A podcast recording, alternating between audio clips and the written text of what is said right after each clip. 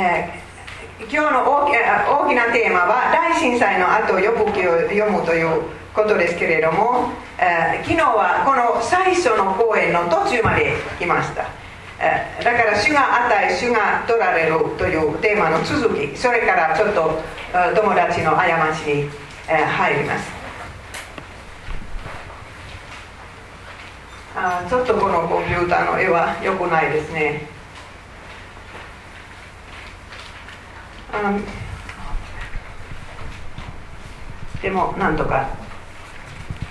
はい、えー、昨日勉強したのは、えー、ヨブは何もかも失ったということです。皆さんはヨブ記を読んだことがありますからどういうふうに失ったのか分かると思います。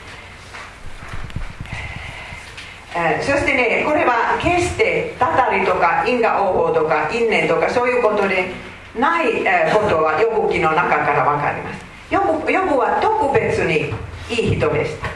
本当にもう貧しい人のことを若い時から心にかけたそういう人でした。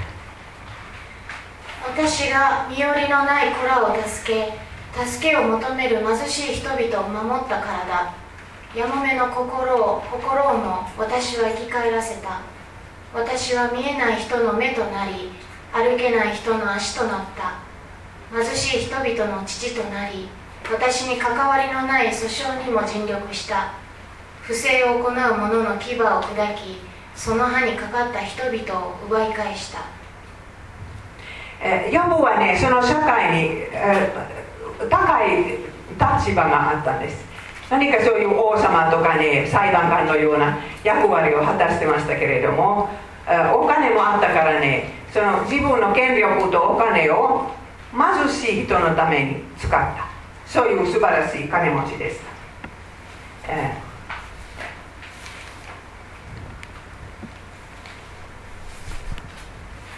ーえ。ー、そして天の広場で、えー、神様とサタンの会話があったんですね、えー、それは昨日勉強しましたけれどもサタンはね全くのそういうゴリアブ主義の信者で神様を信じる人はみんな祝福のためにしか信じないと。サタンは主張したんです。そして神様はよくの信仰に信頼して何が何でもこの人は私を捨てないと確信しましたからね。賭けしました。サタンと神様は予後の信仰にかけて賭け事をしました。賭け事をしました、そして神様は予後をサタンの手に任せてここまでだと言ったんですけれどもだからその体に触ってはいけない。それは最初の賭けでしたけれども、2章になるとねヨブは自分の財産と子供たちを失ってからもう一回天の広場に戻ってもう一回神様とサタンの会話を聞くことができます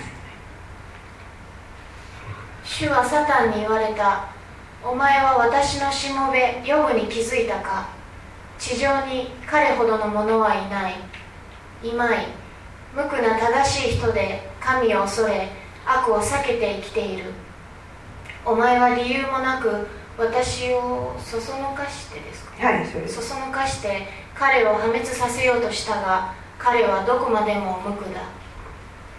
皆さんこの文章を見るとねサタンには予部のために悪い計画があった。そしてサタンは神様をそそのかしてしまった。本当にもう聖書を読むとびっくりするんです。神様はそんな相手になるんですか、えー、でもはっきりしてます、えー、それは予部のせいではなかった。予部のせいではなかった。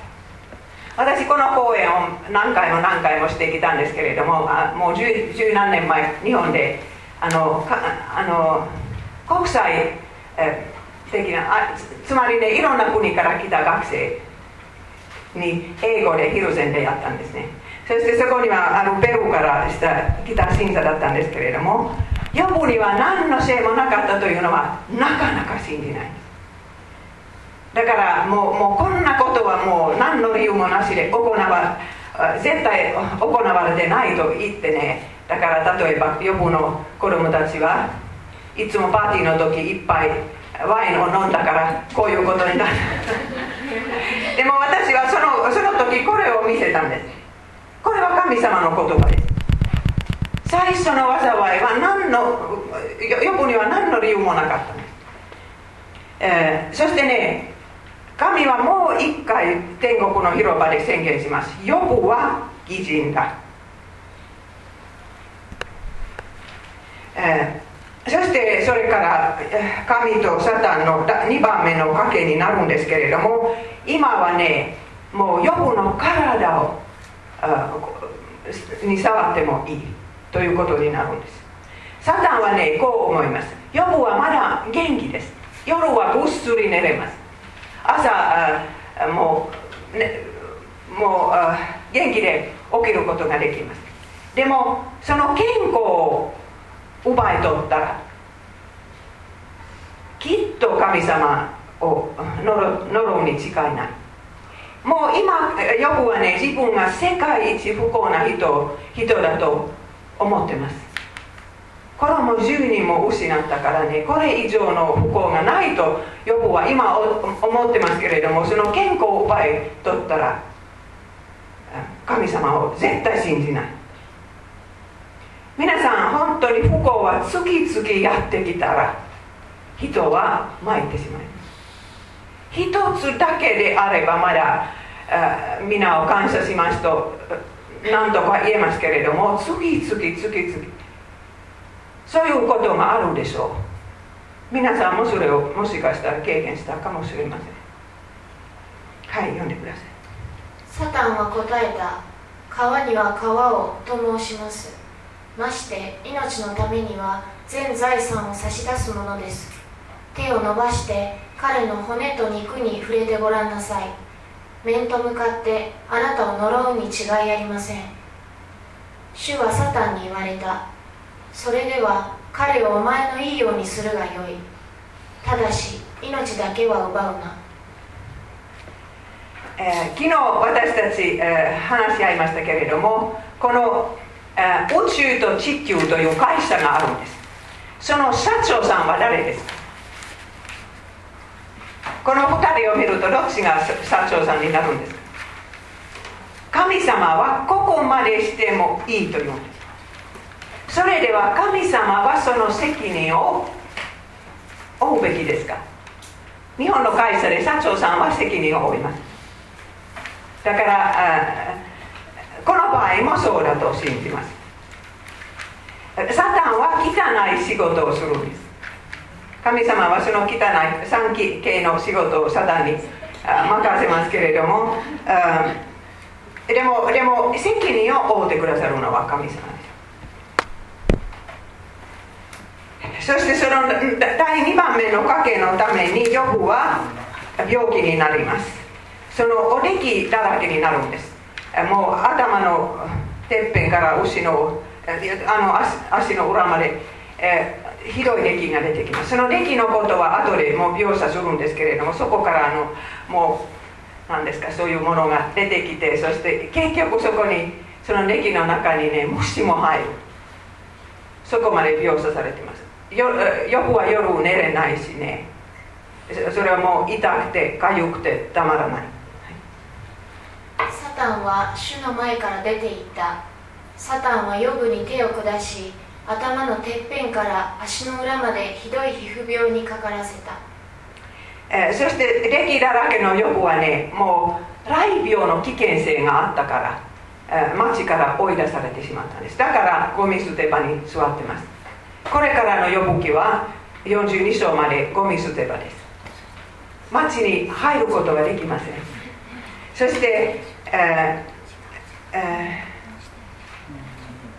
その陶器ゴミ捨て場ですから陶器のかけらはあちこちあってそれでそれでもう自分をああします。はい。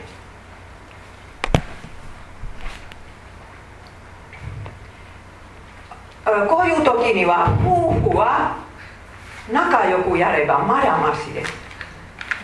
でもでも夫婦はそういうもうこんな危機の時はその夫婦の中は難しくなるのは普通です。本当にもう全部最初から最後まで仲良くというケースは本当に少ないです、えー、だからこの奥さんは10人の子供を失った奥さんです。だから口からどういう言葉が出る出るどういう言葉でもおかしくないですけれども。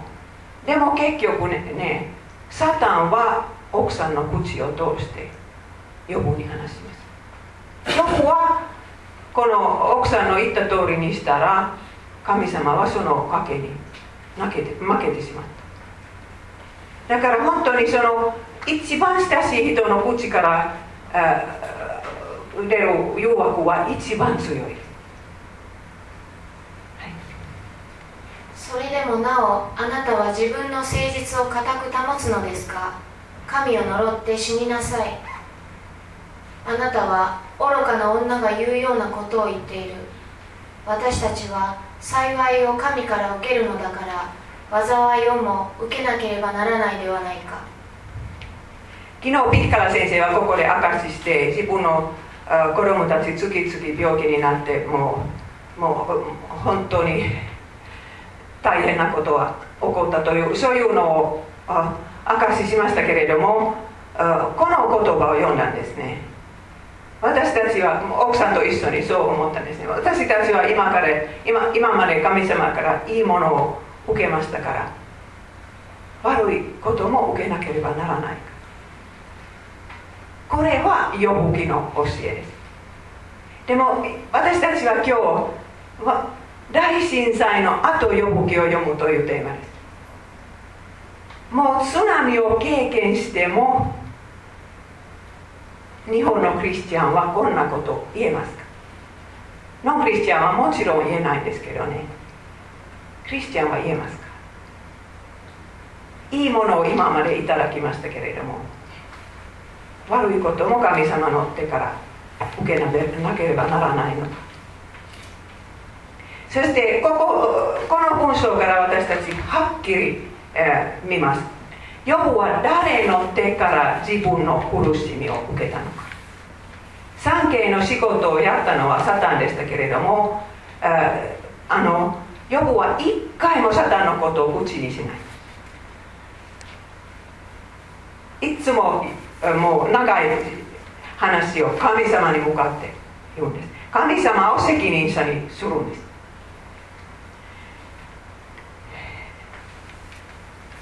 でも本当に私昨日も言ったんですけれどもヨブ記の解釈でねキリスト教会は2つに分けられてるんです。ノノルウェーにはある有名な、えー、もう牧師は、えー、ヨブはこういうことを言ったからこそもっと不幸になったというんです。だからこのこの不幸はサタンから来たと言ったらねこれからはそんなそんなにひどくならなかったというんですよ。だから本当にこの解釈は2つに分けられてるんですけれども私たちは私たちの苦しみはサタンの手から取ったらねなかなか大変なところが出てきます。心は落ち着かない。サタンとの戦いになるんです。パウロはパウロにはねあの時計があった時はそれはサタンの見つかいだとパウロははっきり言うんですけどね。サタンに一言言いませんイエス様に3回祈ったんです。そしてイエス様は嫌と言われた時はそれで OK だったんですね、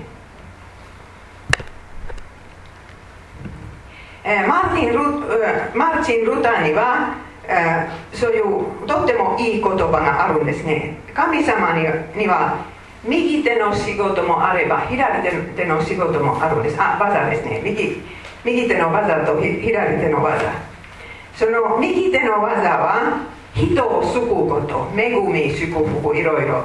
それは右手ですね。私たちいつも右手から喜んでいただくんですけれども左手の仕事もあるんです。それは個人と国民をの罪を裁くこと。裁くことも神様の技です。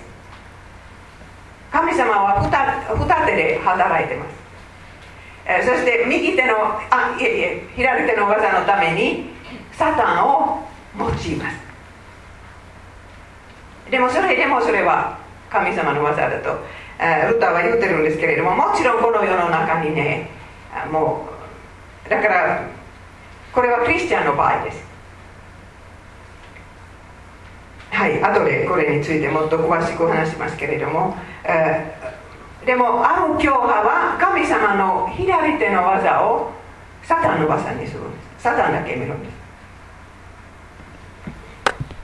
ヨブの場合はもう天国の広場の話を私たち知ってますからね。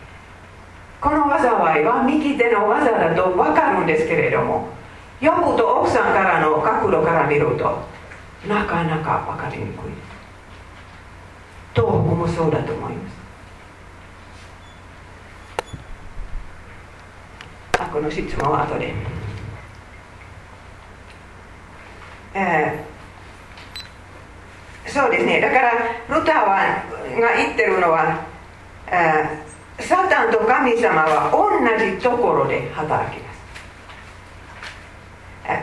だからここここちらの角度から見たらそれは神様の技。こちらから見たらサタンの技。その人は信じるかどうかということによって違います、えー、そしてあのヨブはサタンの働きを全然見ないですね。神様の働きだけ見るんです、えー、後でそれは起こってしまいますけれどもとにかく起こってても神様に対して起こるんです、え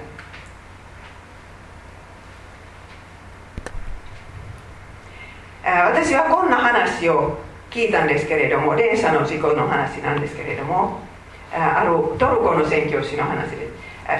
これは多分作り話だと思いますけれどもこんなことを想像してください。ここには線路があってそして私はこの線路の近くに立ってますけれども3歳の子供はその線路の上で遊んでる。そして電車が来ます。私は見るだけで何にもしない。子供が死にます。そして後で私はねそれは私ではなかったんです。電車でした。と言ったらね聞いてる方はどう思います？私はその子を救うことができたのに救わなかった。神様は津波を見てそれは私ではなかった海だった。と言えますか。全能の神様であれば。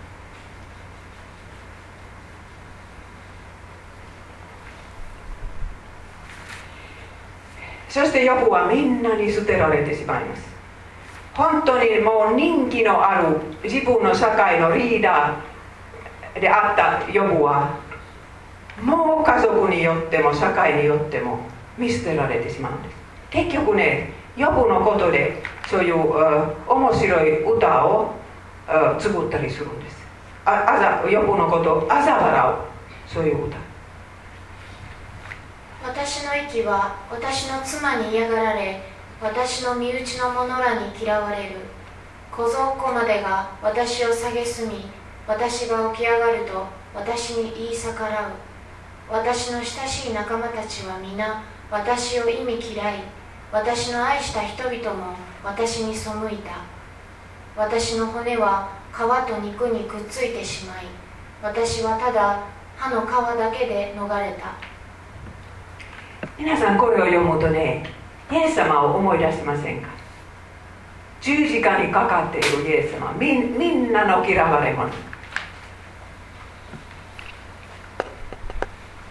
だから人気ということはすぐ消えてしまう。人気を求めている人はこの世の中にはたくさんいるんです。もうテレビで出たいとかね。それを人生の目標としている人。でだから有名になるためには何でもする。皆さんその人気はもう一瞬のうちに消えてしまいます、えー、そうです。イエス様についてイザヤ書にこう書いてあります。彼は軽蔑され人々に見捨てられ多くの痛みを負い病を知っている。私たちは彼を軽蔑し無視していた。彼が担ったのは私たちの病。彼が負ったのは私たちの痛みであったのに。私たちは思っていた。神の手にかかり打たれたから彼は苦しんでいるのだと。イエス様の十字架に、えー、立ってイエス様をバカにした人は予防記を忘れてしまったんです。だから罪のない人もこういう苦しみを受けることがあると。大祭司たちはすっかり忘れました。あなたの神様がの愛されるものであれば降りてきなさいと言うでしょうでも面白いことにはね神の手がここで出てきますイエス様を見ていた人はそれはね神様の、えー、左手裁きだと思ったんですねイエス様の場合は実際そうですイエス様の苦しみ苦しみには苦しみは全部神様の左手裁きのことだったんです。私たちにとって右手に変わってくるんですけれども、えー、実際はねヨブ記は本当に最初から最後までイエス様のことを語ります。ヨブはイエス様の雛形です。その試練もそうです試練という枠はキリスト語で同じ言葉ですだから試練というのは私たちの人生に誘惑に変わってしまいます神様を見捨てるかどうかとそういう誘惑、えー、だからサタンはね同じことを言ったんですよ神様にはあのあのイエスイエスにはねもう何もかも揃っているからあなたを信じるのは簡単ですでもアラの上送って40日間食べ物を与えなかったらねきっとあなたの御言葉に違反することをする。そしてイエス様の信仰も同じように試されたんです40日間も全然何にも食べないんですけれどもやっぱりねもう石からパンを作らないんです。そういう命令は聖書にないから、えー、初代教会は予告記を受難の週に読みました。だからもう本当にもう大昔からえー、ヨブヨブ記はイエス様の苦しみを語っていると分かるんです、えー、イエス様はいろんな点であのヨブに似てるんですけれども例えば2人とも神のしもべだと呼ばれています。そして、えー、誘惑にも試練にも自分にこの2人にはこの2人のせいではなかったんですね。そして2人は自分の苦しみを神の見てから受け取った。はい。イエス様はなぜ十字架でああいうふうに苦しまなければならなかったかというとね私たちの苦しみ方は予防の苦しみ最初の苦しみ方と違いますから。私たち本当に100%神様を信じたらねどんな災いがやっても主が与え主が取られる主の皆が褒むべきかなとすぐ祈るんです。それは本当の信仰です。でも私たちは災いの日はもう違うことを言っちゃったから。それは不信仰の印です。たまにねもうもちろんそのあそういうふうに祈ったこともあるんですけれども普通は違いますね。もう疑いがあるんです。結局この問題はどうやって解決されるか解決されないかもしれない、えー、その不信仰の罰をイエス様が十字架で負ってくださったんです。ご自分には完全な信仰があったのにイエス様には苦しみも必要がなかったんです。はいこれは昨日の講演の終わりでした。今 今から今日の講演が始まります。皆さんこの実況は何時までですか？どう書いてある？十字架はい。えー、えー、と友人の誤り、えー、正しくない聞き方。ヨブ記の5章から25章まで続きますけれどもとっても興味深いテーマです。大震災の後予ブ記を読むとその聞き方が教えられます。大震災を経験した人人々をどう慰めたらいいですか、えー、多くの人はもう災いを経験した人のところに行きません。どう言ったらいいか分かりませんから避けてしまいます。そして言っても大丈夫と言うんです。皆さん大丈夫というのは慰めになりますか？予防はその財産も10人の子供も失った時誰かが大丈夫と言ったらねどう感じますか？震災を経験した人もそうだと思います。私ラジオだけ持ってるんですけれどもだからテレビがないです。一つの週末だけその最初の週末だけ私ノルウェー人のところでしたから朝から晩までテレビを見たんですけどね。でもその他はラジオを通して例えばその東北の人を慰めることをラジオにもう送ったんですねいろんな人。多くの人はね笑顔が戻ってほしいというんです。皆さんこれは慰めですか？子供を失った人はねもうこれから一層笑顔がないと自分で思いますよ。だから早く戻ってほしい。それはもう圧迫ですよ。そしてあの頑張ってあこれは他の言葉にない言葉。日本人だけこれは 作ったんですけどよく使います。頑張ってください。ある奥さんはねもう洗礼を受けた時は、まあ、若い奥さんでしたけれどもお父さんの死のことを語ったんですね。自分はまだクリスチャンでなかった時はお父さんはがんで患っているとみんな分かってたんですけれども本人には言いませんでした。本人はもうなんとなく分かるんですけどそんな会話はしない。そしてねいつも終わりまで頑張ってくださいと言ってそれはその奥さんは洗礼を受けてから後悔しますもう十分頑張ってくださったと言うべきだった。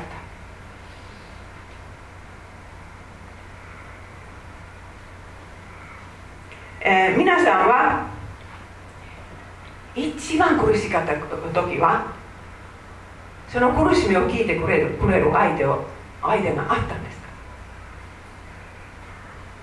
私この間一つの苦しみを人に言おうとしましたけれども誰も聞いてくれなかった。だからこれは些細なことだとみんな思ってしまったんです。私にとって些細ではなかった。はい。だから本当にねそのその聞いて終わりまで話を聞いてくださる相手がいれば素晴らしい。皆さんは一緒に住んでいる配偶者とか子供たちの話を我々聞くんですか？もう長い間結婚するともお互いの考えが分かると思ってねもう半分しか聞いてないんですね。そして特に男性普通の男性たちはたくさん話しませんからもう大切なことを一言言おうとしたらね奥さんはやってることをやめてそこに座って真剣に夫の顔を見て「そうですか。大変ですね」と言うべきです。そう言わなかったらね2回言おうとしないんですよ。はい。えー、ヨブには3人の友人がいたんです。多分ね同じ国の人ではなかった。ヨブはウツといううちの人でしたけれども。遠くから見舞いに来たんです。そして目的は良かったんです。欲を慰めるために来ました。そのうちにヨブの3人の友はヨブに降りかかったこのすべての災いのことを聞きそれぞれ自分のところから訪ねてきた。すなわちエリファズビルダデソハルである。彼らはヨブに悔やみを言って慰めようと互いに打ち合わせてきた。だから一人で来る勇気がなかったんです。最初は互いに出会って、えー、もう一緒に行こうとそしてな慰めようと決めて、えー、行ったんですね。そして1週間も呼ぶと一緒に泣くだけです。その1週間は本当に良かったんですね。呼ぶの苦しみを見て適切な言葉がないと分かったから。泣くだけでした。だからもうローマ人への手紙の中で喜んでいる人と喜びなさい。泣いている人と泣きなさい。その通りでした。でもその時はよくも何にも言いませんでしたからつまずきのそういうの原因はなかったんですね。だから予分が黙っていた時は友達はまだまだ分かったんですね。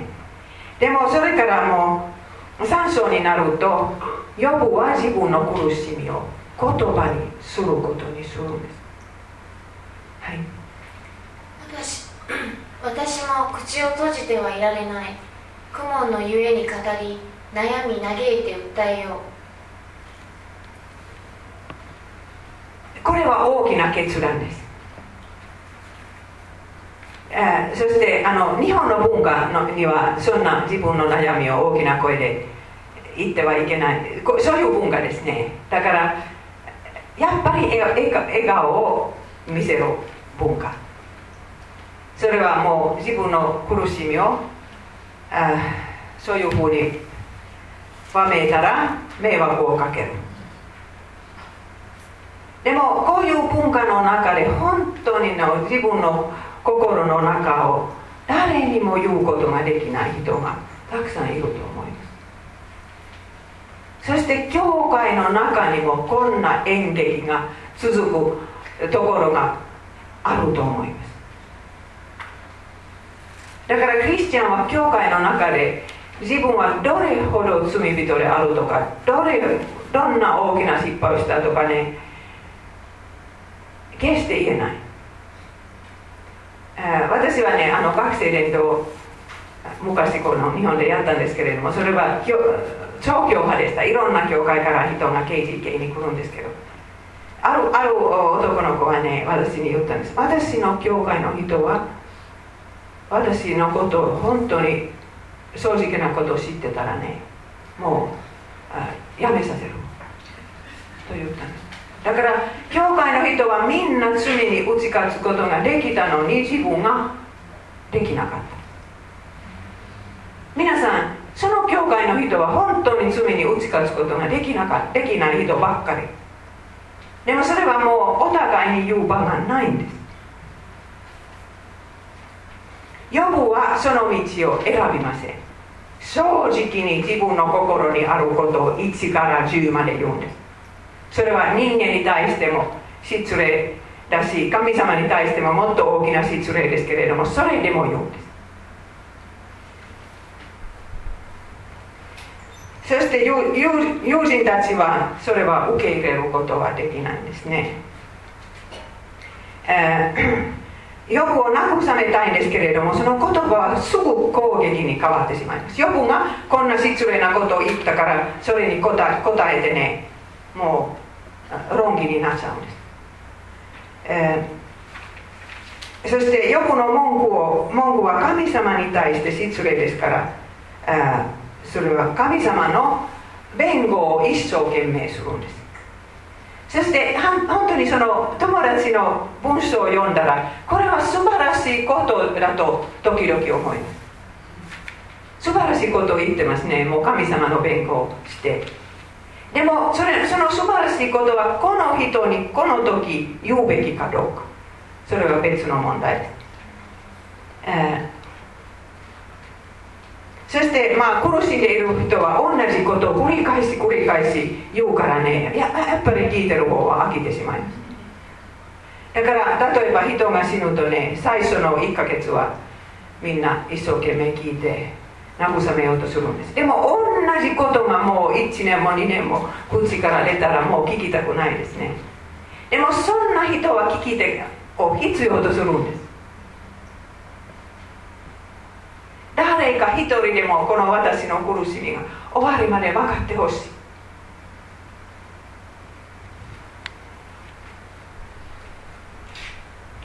皆さんは普通どんな慰め方しますか？誰かがその苦しみを皆さんに話した時はちょっと今考えてください。その人は私のことが分かってくださった。というかという考えを持って帰りますか？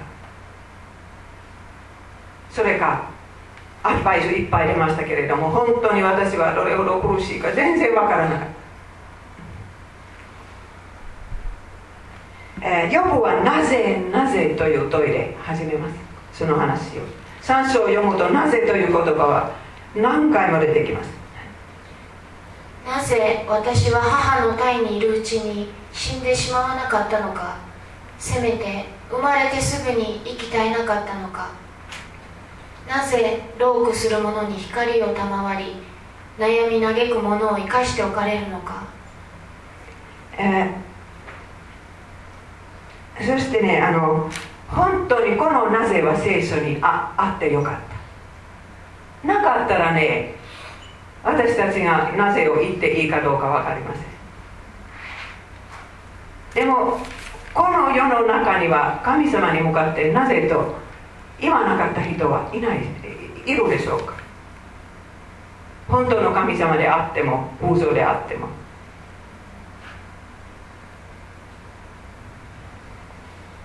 そしてイエス様もなぜという言葉を使われた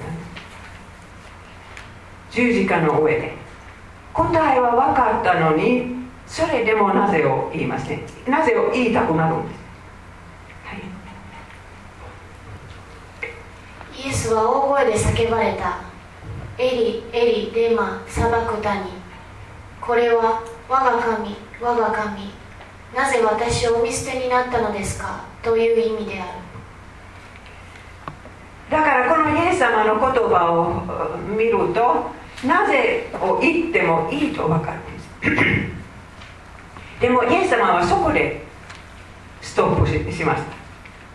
神様の批判は一言も言われない。だからイエス様ねでねこれからお父様から別れなければならない。と考える時とかねもうこれからお父様の怒りの元になる。お父様に憎まれてしまう。そういうことを考えた時はイエス様は血の汗をかいたんです。それほどつらかったそしてなぜを言われてでもそれで終わって。あなたの御手に魂を委ねるという言葉で、えー、召されました。だからイエス様が私たちに正しい苦しみ方を教えてくださいただそんな苦しみ方をした人はこの世の中にイエス様だけ。私たち他の人は決めなければならないんです。その苦しみを心の中に抑えるか口にするか。これは私たちの決断です。ヨブは言葉にすることにしましたけれども友達がそれが分からなかった、えー、エリファスは一番その主だった人ですけれどもエリファスの失敗は共感がなかったことです。皆さんエリファスのこれこの言葉はヘブル人の手紙の中にも引用されています。その通りです。でもそれをね10人の子供を失った父親に言うべきかどうか。お葬式の時にはこういう言葉を言うべきかどうか。考えてください。ああ幸いなことよ。神に責められるその人は。だから全能者の懲らしめをないがしろにしてはならない。神は傷つけるがそれを包み打ち砕くがその手で癒してくださるからだ。ヨブは自分が幸いだと絶対思いません。そう言われると怒るだけ、えー、後であと10年でもうなんとかそのことことには幸いな面もあったと 認めるかもしれませんけれども、えー、この共感がないことは共感のないところを直すことができます皆さん。目をつぶってねもし自分に同じことが起こったとしたら自分は今どういう言葉を言うかと想像すること。エリパスはね自分の近くの墓場を考えてその墓場には自分の子供たちの墓揃っていたいることを5秒でも想像したらねこんな言葉は言いません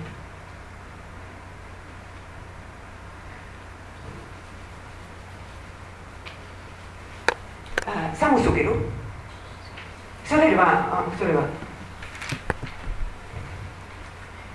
そしてエリパスはいろいろ質問もするんですけれども、うん、例えばこういう質問です。人が神より正しくありえようか作り主より清くありえようか、えー、神様はちゃんと一層にこの答えを出されましたから、えー、それは私たち聖書を読むことは知る知ってますけれどもエリファスは知らないから。ヨブは間違っていることをこういう質問を通して示したいんです。神様の答えも読んでください。地上に彼ほどの者はいまい。無垢な正しい人で神を恐れ悪を避けて生きている。皆さんこれはちょっと信じにくいことですね。この世の中にこんな正しい人がいること。エリファスはそれそれは信じなかったからね。ヨブの災いの背後には罪があると何回も言うんですねもう一つの質問です。さあ呼んでみよう。誰かあなたに答えるものがあるか。聖者のうちの誰にあなたが向かっていこうとするのか。皆さんこれはちょっと冷酷な言葉ではないでしょうか。あなたを聞く神様はいない。そういう意味でこれを言いますね。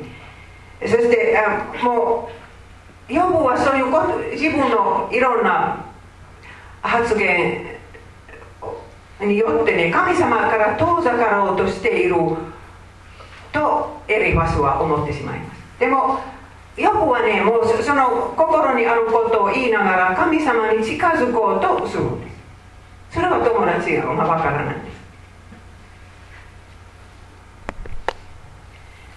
そして、エリファスは結局因果応報を信じるということは、えー、分かるんですね。その一般宗教は何でも因果応報を信じます。だからそれはこれは誰かの罪のためにあった。本人の罪か親の罪か分かりませんけれども、え、はい。考えてみなさい。罪のない人が滅ぼされ正しい人が立たれたことがあるかどうか。私の見てきたところでは災いを耕しロークを巻く者が災いとロークを収穫することになっている。だからもうヨブは災いをまいた罪を犯したということになるんです。でもヨブの義は生贄による義だったんです。私たち昨日勉強しましたけれどもヨブは定期的にね家族を集めてえー、生贄を捧げます。子供たちは罪を犯したことがあるかもしれませんと言ってもちろん自分の罪のためにも生贄を捧げたことがあるからそれによる義です。だから義人です。でもエリファスはそんな義のことを知りません。信仰義人。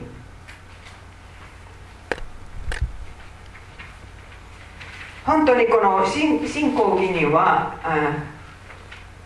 信仰によって義とみなされることはそれはキリスト教会の大切な印です。他の宗教にない、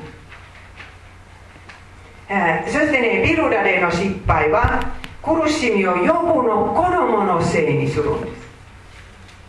父親はねもう生贄を捧げましたから子供たちの罪が許されてそしてそのお墓を見たらこの子たちは救われたと思った父親にはこんな冷酷なことを言ってしまいます。あなたの子らが神に対して過ちを犯したからこそ彼らをその罪の手に委ねられたのだ、えー、そしてここの詩も読んで。ヨブは息子たちを呼び寄せて性別し朝早くから彼らの数に相当する生贄を捧げた。それは前のことだったんですねでもね本当にこんなことを言ってる人は世の中にいるんです。私昨日話しました。あの横田めぐみさんのお母さんのこと。私「ブルーリボンの祈り」という本を読んだんですけどね、えー、娘さんが亡くなったいなくなった、えー、時からねやっぱり人がやってくるんです。これはたたり。因果応報。どうしてそんな言う必要があるんですか？そしてピッカラ先生は昨日ここで立ってクリスチャンの人がやってきてねあなた方の家族には罪があると。だから月々こんなこんな災いがやってくると言われたそうです。皆さんは隣人の不幸を見ると天国でどんな会話があったのか分かりません。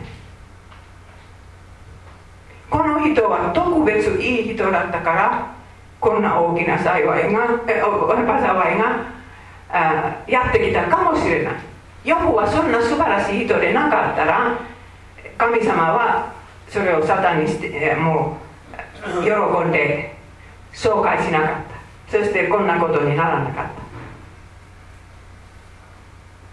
たこれ覚えておいてください災いを見てこのこの家族は特別悪いとか子育て方が悪いとかね。離婚になったなったらもうこの人の人は人のせいだとかね。そんな考え方をやめておいた方がいいです。イエス様は素晴らしいコメントします。これはね今は本当に大震災の後ぴったしのコメントです。はいシロアムの塔が倒れて死んだ。あの18人はエルサレムに住んでいた他のどの人々よりも罪深いものだったと思うのか。決してそうではない。言っておくがあなた方も悔い改めなければ皆同じように滅びる。これは素晴らしい発言です。あの津波に飲み込まれた人は他の日本人よりも絶対悪い人ではない。昔この神戸の大震災で死んだ人もそうではない。ですでもこれはね日本全体にもう言われる神様の呼びかけです。あなたの神々はあなたを助けることができるのか。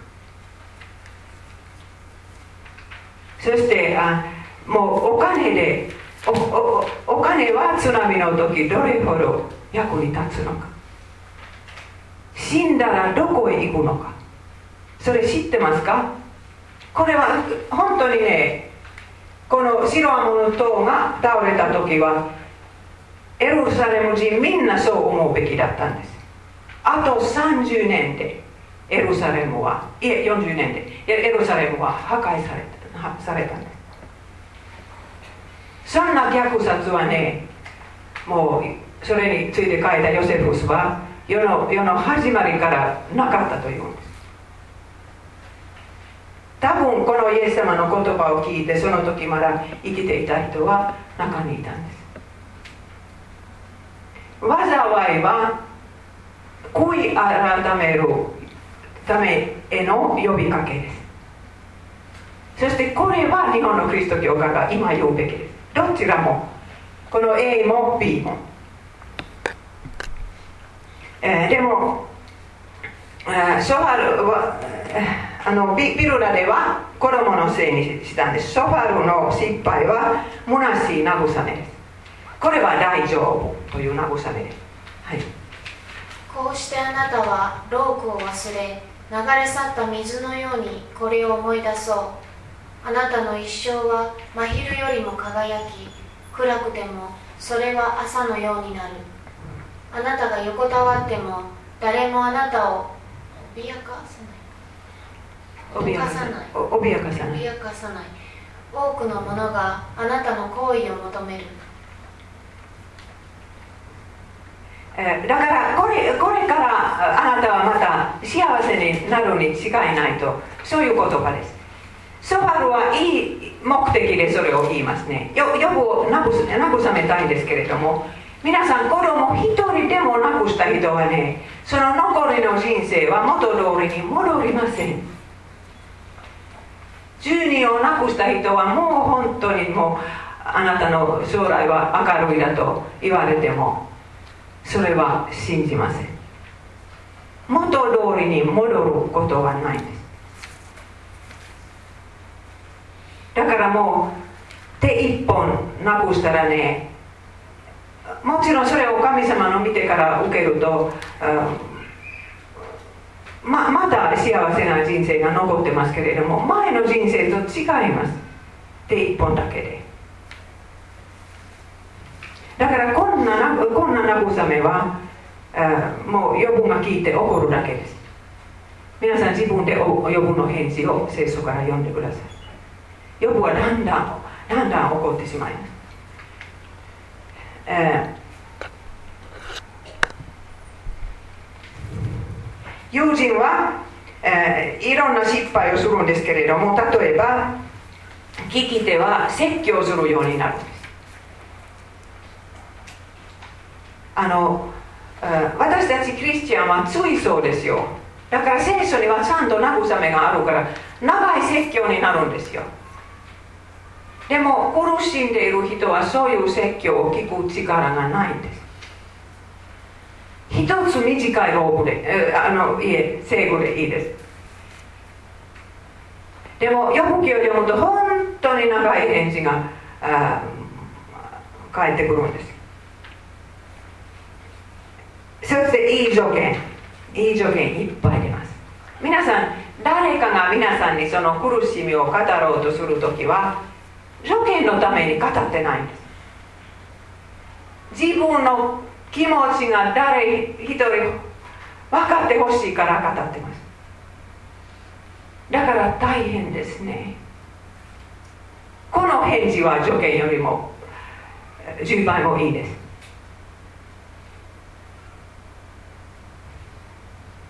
えーそしてもう友人の話を読むと、えー避難警告脅かしいっぱい出てきます。もうあなたはあのこういう話し方をやめなかったらもっとひどいことがあるとかもうこういうのが出てきます、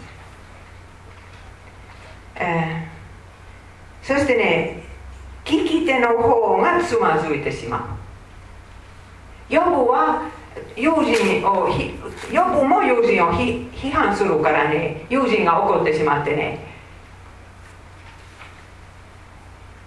だからもう苦しみを経験した人の口から批判が出ても聞き手に対して批判が出ても怒ってはいけません。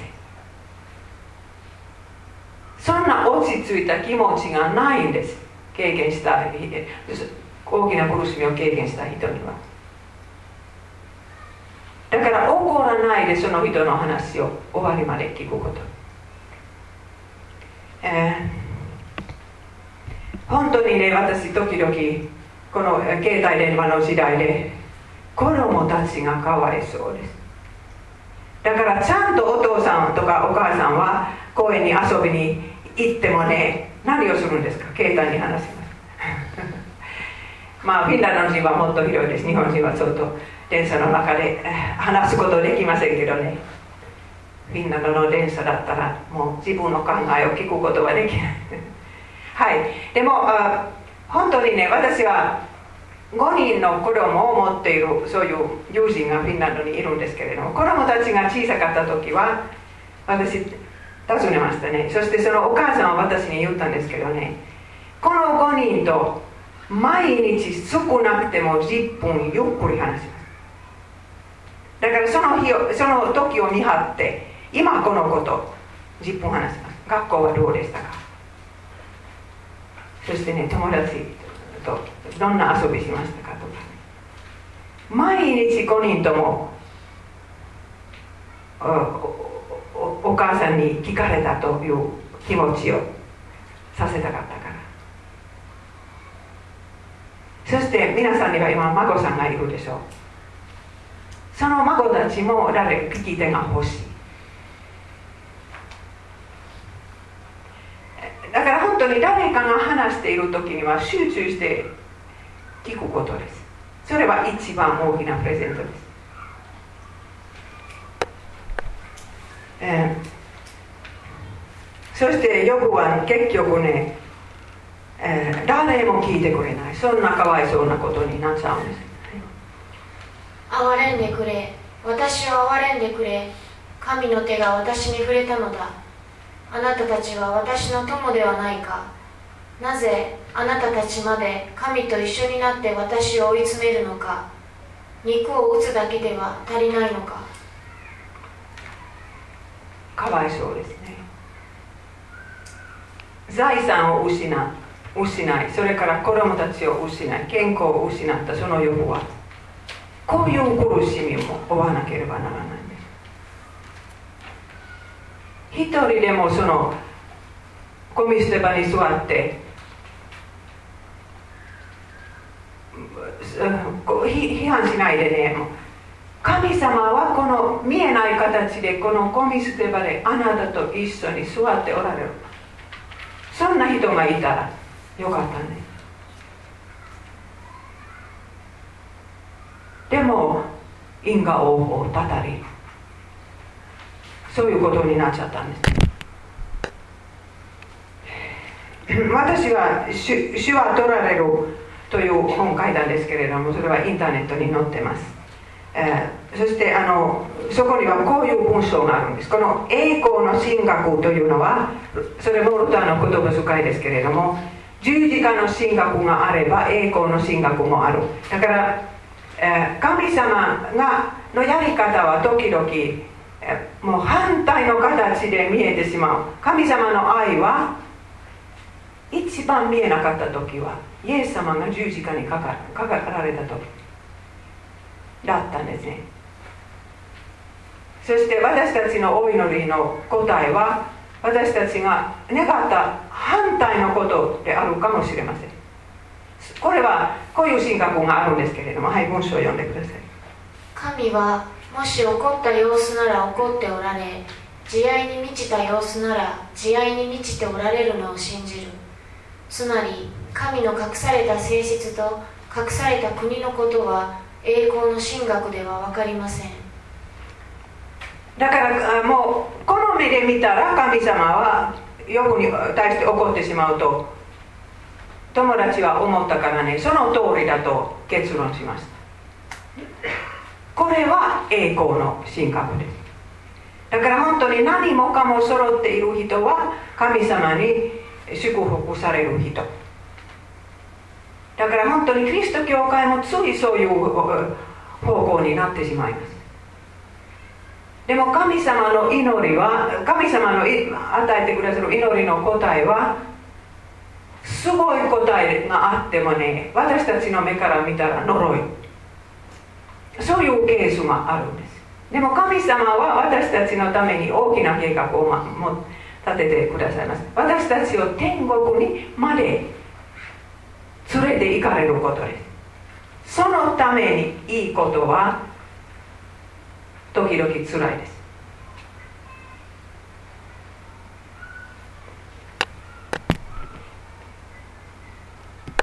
そうです。だから災いはヨブにとって神様のどっちの手の技であったのか、えー、友人たちはそれは左手だと思ってそしてそんな話をしていっぱいしましたからヨブもかわいそうにそう信じてしまった。最初はヨブはねそれは右手の技だと信じます。でもその信仰誰もああのその信仰を強めなかったんですね。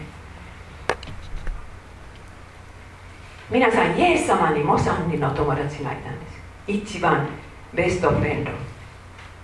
そしてその3人ペテロヨハネヤコブを連れてイエスマネに行かれたんです。ちょうどヨブのようにその苦しみは一人で耐えられない時だったんです。だからこのこの3人は自分に適切な言葉をかけることはできないとイエス様が分かるんですけれどもせめて一緒に起きていたらそれでいい。皆さんイエス様は苦しいと言われたのは1回だけ。死ぬほど苦しいと言ったんですこのゲッセマネでだから一緒に起きてくださいでもその3人の友は3回も寝てしまいました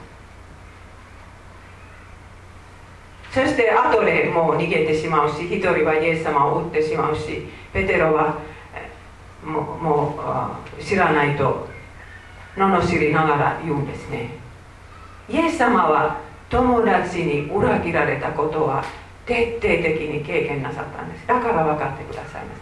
皆さんにそういう経験があれば。愛愛が裏切られたというのは人生の一番辛い経験です。死んでしまったよりも辛いだと思います。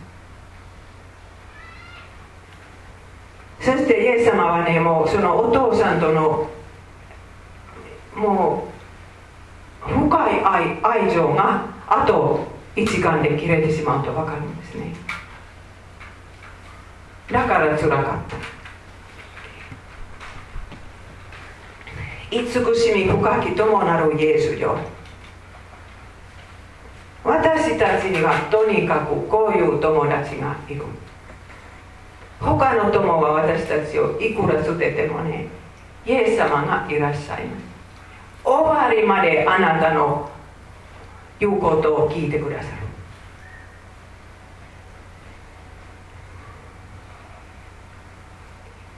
そしてその夜もう裏切られる前はイエス様はもうあなた方をしもべと呼びません。友達と呼びます。その夜でしたよ。だからこどんな人であるかということをイエス様はよくご存知だったんですけれどもそれでも友と呼ばれたんです同じように私たち一人一人に今日あなたはもうしもべではないです。友です。と言っておられます。一つの機会は今ちょうど聞いた。はい。皆さんイエス様にねその苦しみを1から10まで話したことあるんですか、えー、私はもう本当にその人生の大きな苦しみがやってきた時はある日のことを制限しましたね。もう聖書研究会をしてあの長地の女の話でした。だからその長地の女は治ってからイエス様に1から10まで余すことなく語ったと書いてあるんです。そして私ハッとしてね私はそういうふうにイエス様に悩みを語ったことないと思ったんです。イエス様はもう知ってるからと思ったんです。その子その時夜あゆっくり話しました。1から10まで。最初はそこでした。そしてこうなったこうなった。本当にねもう聞いてくださったなあという気持ちだったんです。だから他には聞いてくれる相手がいなかったらイエス様は十分聞いてくださる私たちが話さないだけです。私たちがもう本当に他の人が絶対聞いてほしいですね。ヨブもそうでしたけれどもでも結局お友達は聞いてくれなかったからヨブは祈るようになった。それは次の儒教のテーマですけれども、え、最後にはちょっと質問あるんですけどあの昨日話語られた質問もあるんですけれどもこの半分はその時いませんでしたからもう一回ちょっと考えましょうか。ヨブは誰の手からでヨブは誰の手の中にいたのか。それは昨日の話ですけれども神様はヨブにいや神様はサタンにねあなたの手に任せますと言った。だから人間は同時にね、ままサタンの手に任されても神の手にいる。それはねクリスチャンなんです。ノンクリスチャンは神の手の中にいるとは言えないんです。神様は自分の手の中に入れよう入れようと誘っておられますけれども人はもう信じたくなくて洗礼を受けたくなかったら自分の責任で。す、えー、予後の病気は誰の責任だったのかそれについてもあさっき話しました。そして宇宙と地球という会社の社長さんは誰ですか？それも話しました、えー、はいその次を読んでください。はい。神様は呼ぶ記の中で一回もそれは私ではなくあのサタンだったと言われないのはなぜか。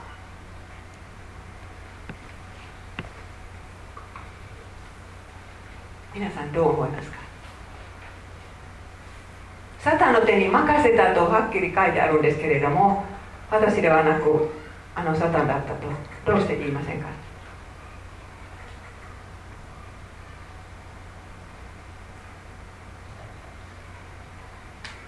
サタンの部分を全然話しません神様は。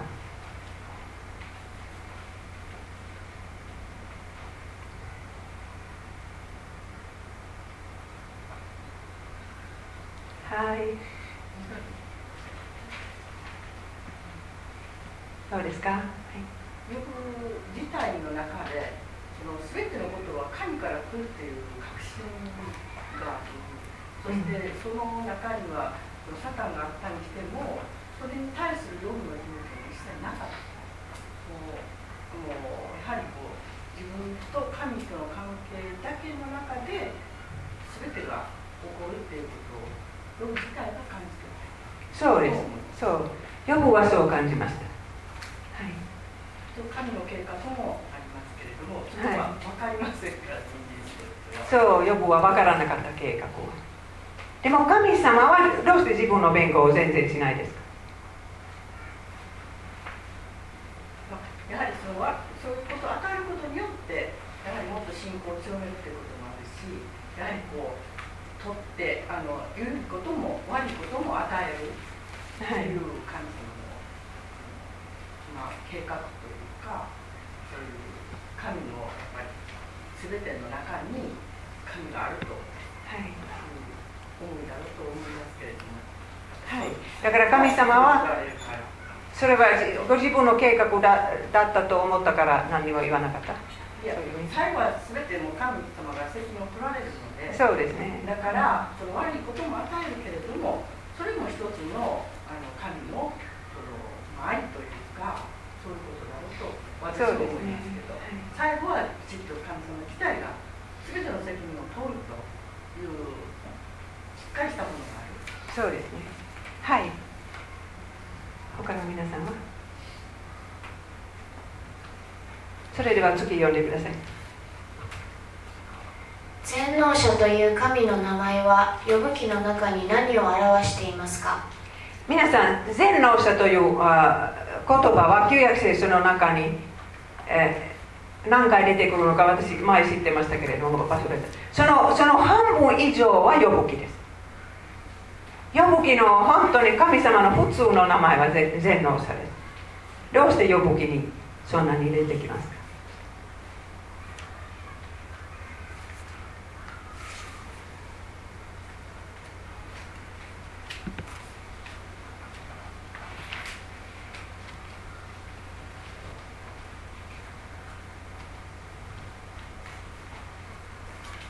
はい。はいどうぞ。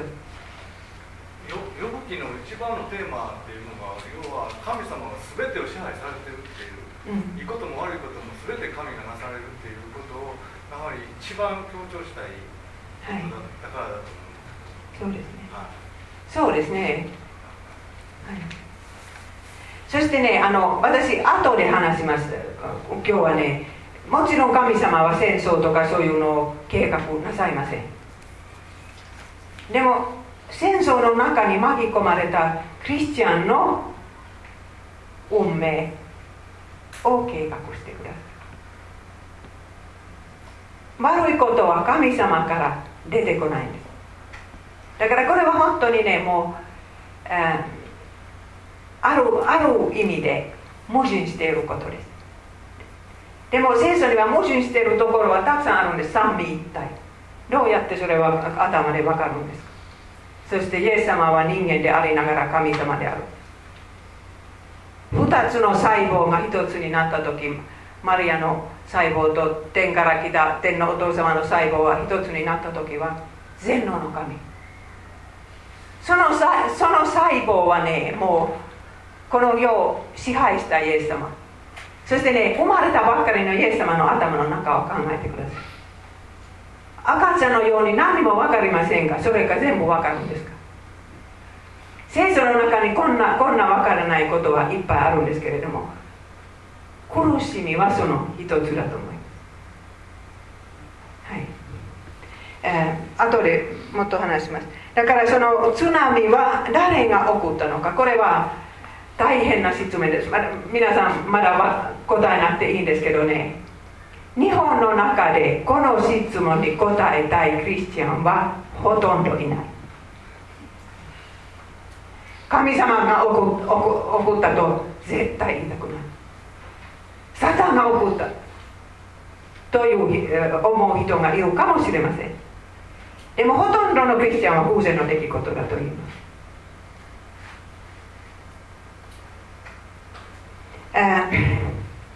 でも予報記を読むと結局そうでしょうか、えーもうそこには何十万人も人が住んでいたんですけれども神様はそそのその方向へ見ないで違う方向へ見てしまって後ろに何が起こったのかわからなかった。皆さんそんな神様は全能者ですか？えーもしね津波で死ななければならなかったら私はね私はねあ本当にね神様の送ってくださった津波で死にたいです。もしそういうそういう死に方しなければならなかったら、えーそして皆さんの苦しみを誰が送送ったのか。皆さん心の中で今この講演を聞いて正直で答えてください。悪い人でしたか？神様はつい他の方向を見て悪い人たちは何をしたのか気がつきませんでしたか？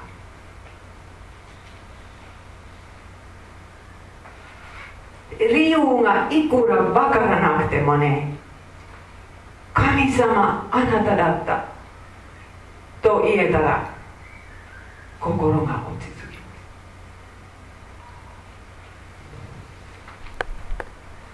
すはい最後ですけれども震災の後呼ぶ記を読むとどんな答えが出ますか？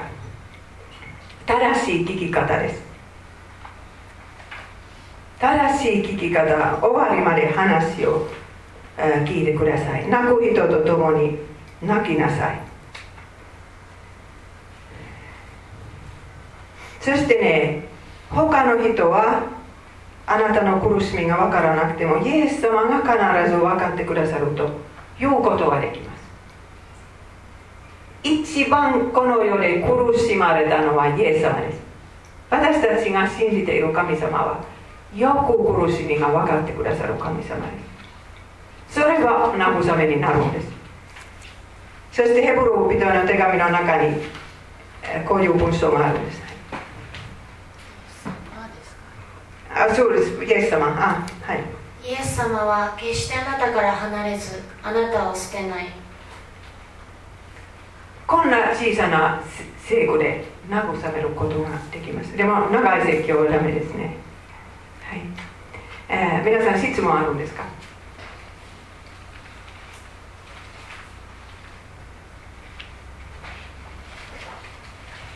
なかったらお祈りしてさっきの賛美歌の3節を歌ってああの30分の休憩ですか？はい。コーヒーが置いてありますから。飲んでください。それではお祈りします。イエス様私たちはあなたの見てからいっぱいいいことをいただきました。あなたがあ送ってくださったその災いのことも受け取りたいです。難しいですけれども。でもそれはあなたの右手の技だと信じます。あなたはそれを通して私と私の周りの人を天国に導こうとしてくださると信じます。どうかこの信仰から離れないように守ってください。そして日本で今苦しんでいる人はいっぱいいます。もう津波のない理由でもあもう親のもとで住めない子供も何十万人もいます。いろんな苦しみを経験している若い若い者とか老人とかたくさんいます。どうかイエス様あなたの御言葉の慰めがみんなの耳に届きますように助けてください。イエス様の皆によって祈りますアメンはい、4番の賛美歌の3節